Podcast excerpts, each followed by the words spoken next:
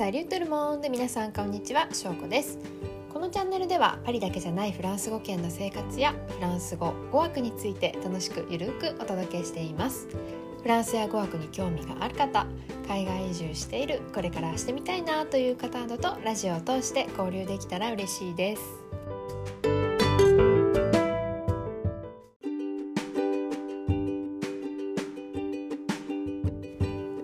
はい。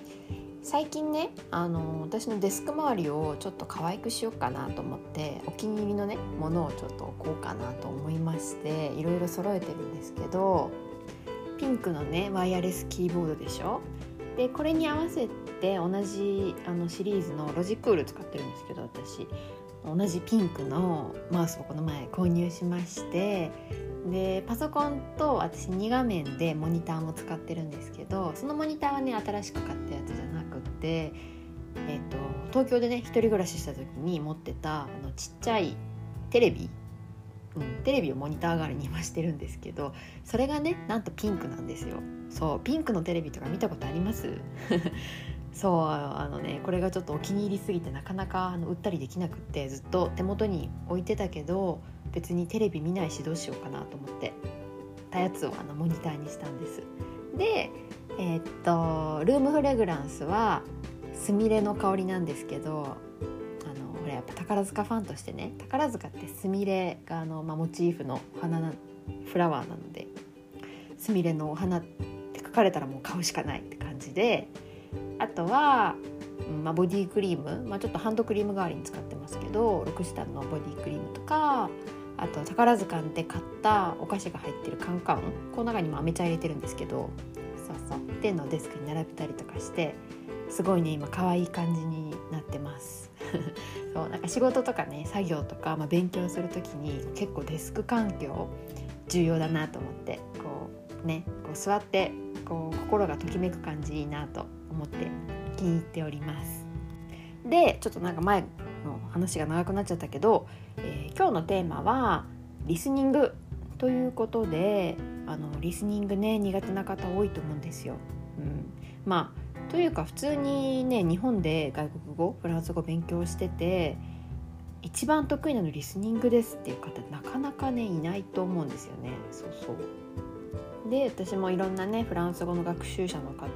と、まあ、これまでお話ししてきてやっぱりみんなリスニングがすごい苦手っていう苦手意識がねすごい強いかなと思いましたので今日はですねそのリスニングを克服というかどういうふうに対処していけばいいのかっていうのをちょっとお話ししていけたらなと思っております。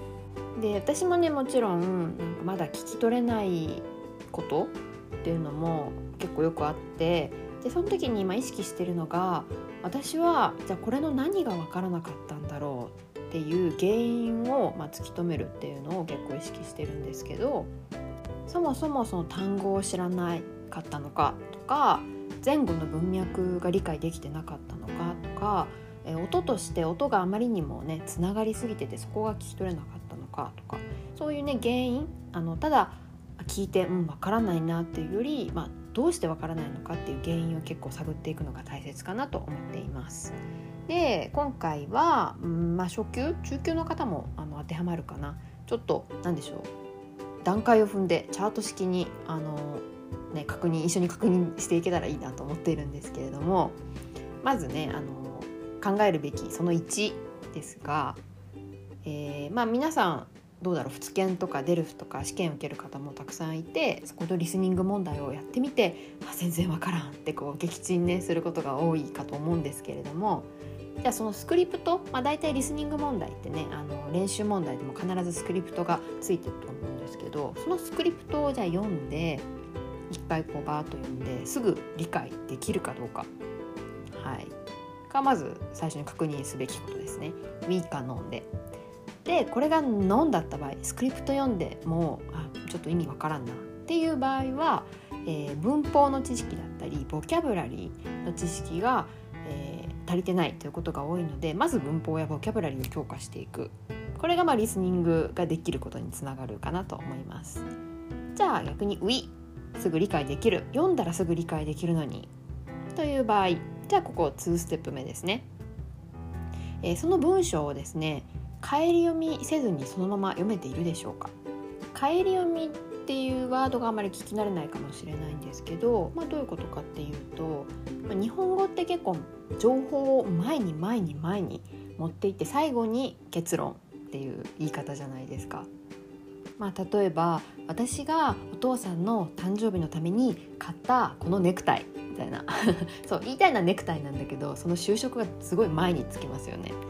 でそれがまあ英語とかフランス語とかの言語だと先にネクタイって言った後に私が買ったいついつどこでっていうふうにこう後ろにねこう情報がどんどんついていくんですけどそれを日本語のように、まあ、フランス語を読んだ時点で日本語のようにこう読み返してませんかっていうことですね。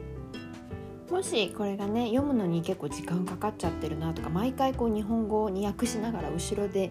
戻りながらってやってるなっていう方は、えー、読む練習ちょっと早く読む練習っていうのをしてみるといいかもしれません。そうそう。まあリーディングの練習ですね。やっぱりねリーディングの時は帰り読みでもいいんですけどリスニングの時ってもう音流れてるからいちいちこう帰り読んで理解する時間ってないじゃないですか。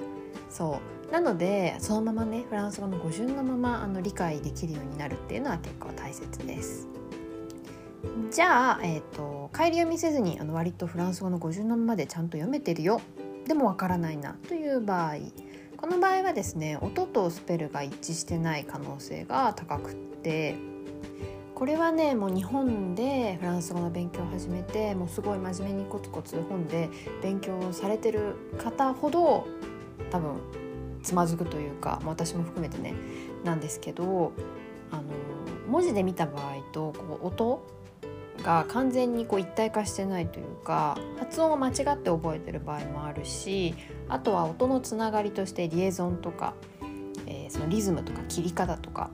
そこに慣れてないっていうことがあります。まあ、それをどうするかっていうとやっぱりま音読ですね。そう聞きまくるっていうよりはやっぱり自分も一緒に声に出して自分がその発音ができたりとかそのイントネーションで話せるようになるとあの聞いた時にもね聞けるようになるので音読はねいいですよ。音読練習。はい。こういう感じでねまあ、えーと、ただこうリスニングができないんです聞き取れないんですっていう場合は、えー、そのさらに奥にこう何かできない理由っていうのがあのきっとあると思いますのでその原因をね突き止めていって、まあ、それを一個ずつこうクリアしていけばあのだんだんできるようになりますのでリスニングがね苦手だなという方は、まあ、是非ね参考にしていただければ嬉しいです。